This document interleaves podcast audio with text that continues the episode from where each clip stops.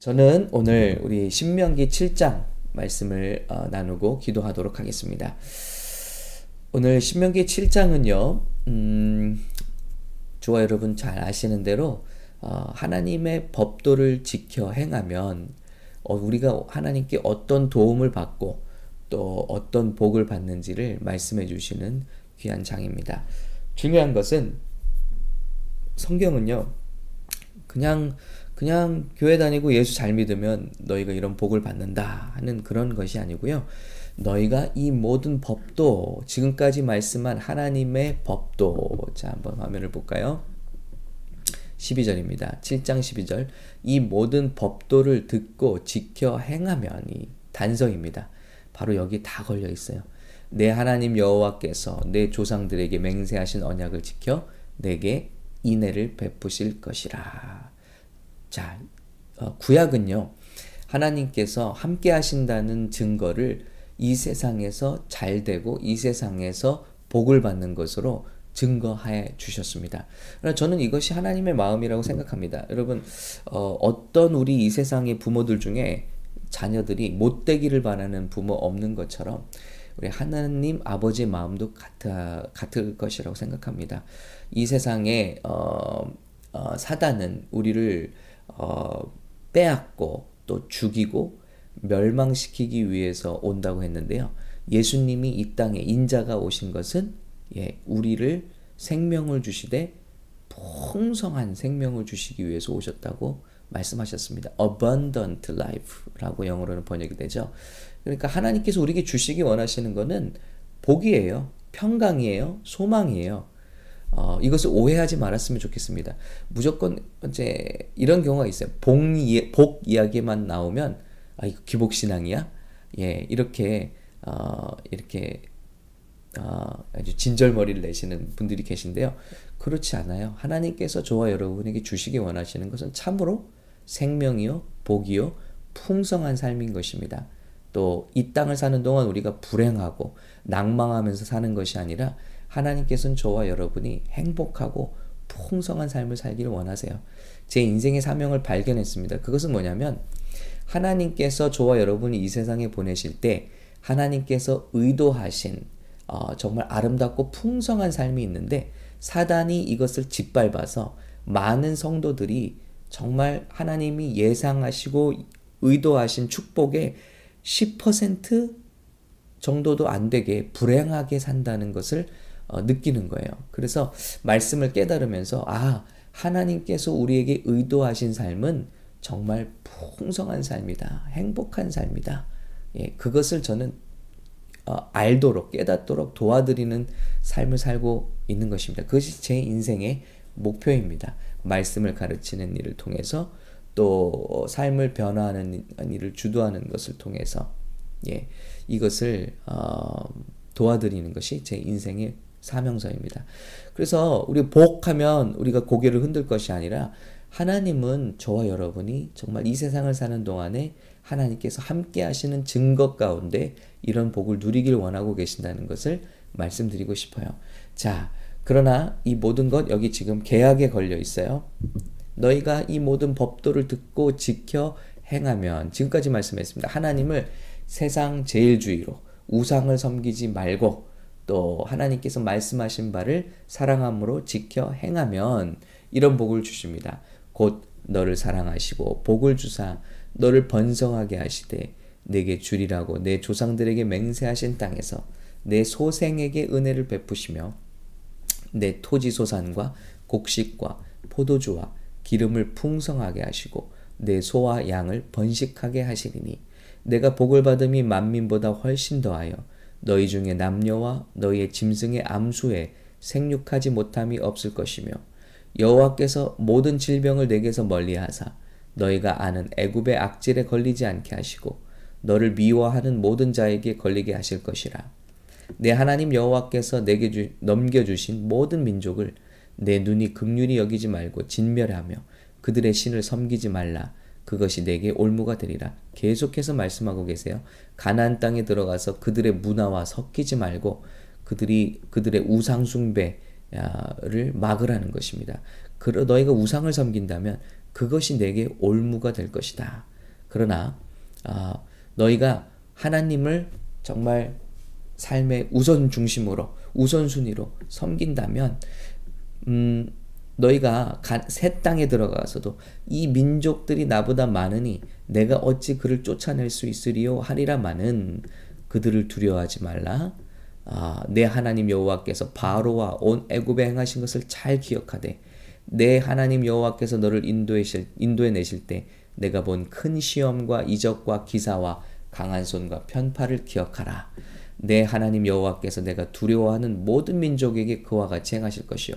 여러분, 우리 1세대들이 그 홍해에 세계 최강의 군대들을 전차와 마병들을 홍해 속에 묻으시는 것을 수장하는 것을 그들은 똑똑히 보았습니다. 이것을 기억하라. 여러분, 과거에 저와 여러분이 하나님이 함께 하셨던 기억들을 기억하시라는 거예요. 여러분 힘드시고 어려울 때 이것을 기억하시라는 거예요. 과거에 하나님이 얼마나 큰 일을 행하셨던가. 건강이 괴로울 때 혹은 여러분 물질로 어려움을 겪을 때 과거에 하나님께서 우리를 얼마나 이렇게 보존하시고 공급하시고 붙드셨는가. 얼마나 더 어려운 때 하나님께 우리를 붙드셨는가. 이걸 기억하라는 것입니다. 그러나 1세대들은 이것을 기억하지 못하고 우리는 저 문제 앞에서 메뚜기 같고 우린 저 문제 앞에 다 죽을 것이다 라고 말했던 것 기억하시죠? 그리고 그들은 망하게 되었습니다. 하나님의 복을 바라는 사람들은 하나님께서 지금까지 저와 여러분과 어려운 때 함께 하신 그 시간을 떠올리고 기억하라고 말씀하고 계십니다. 자, 그리고요. 하나님의 복입니다. 그렇다면 하나님께서 왕벌을 그들 중에 보내어 그들이 누굽니까? 우리의 대적들입니다. 그들의 남은 자와 너를 피하여 숨은 자를 멸하시니니 자 너는 그들을 두려워하지 말라 너희 하나님 여호와 곧 크고 두려운 하나님이 너희 중에 계심이니라. 하나님이 함께 하신다면 너희에게는 이런 복을 내리시고 너희 적들에게도 왕벌을 보내셔서 그들을 흩으실 것이다. 정말 이 말씀대로 아닌 게 아니라 여호수아서에서는 이 어, 2세대들이 믿음의 2세대들이 큰 대적들을 거기 살고 있던 대적들을 다 무찌르고 그리고 모든 거인 족속들을 무찌르고 그 땅을 차지하는 것을 우리가 볼 수 있는 것입니다. 그들의 힘이 아니잖아요. 하나님의 약속의 성취잖아요. 그런데 하나님의 축복의 원리에 이것이 있습니다. 이것을 기억해야 돼요. 굉장히 중요한 말씀인데요. 내 하나님 여호와께서 이 민족들을 내 앞에서 조금씩 조금씩 쫓아내시리니 영어로 보면 little by little이라고 돼 있어요. 조금씩 조금씩 쫓아내시리니 너는 그들을 급히 멸하지 말라. 들짐승이 번성하여 너를 해할까 하노라. 자, 여러분 보시기 바랍니다. 하나님께서 저와 여러분에게 이렇게 복을 주시기 원하시는데요. 그 원리가 중요한 원리가 하나가 있어요. little by little입니다. 조금씩 조금씩 쫓아내신다. 왜냐? 하나님의 큰 그림이 있어요. 우리에게 감당 못할 복을 절대 주시지 않는다는 거예요. 이게 하나님의 복의 어, 원리입니다. 사단은 우리가 감당하지 못할 성공, 우리가 감당하지 못할 유혹을 던져줍니다. 순식간에, 빠르게, 많이. 그런데 하나님의 복은요, 우리가 믿음이 자라는 만큼 우리의 지경을 넓혀주신다는 거예요. 왜냐?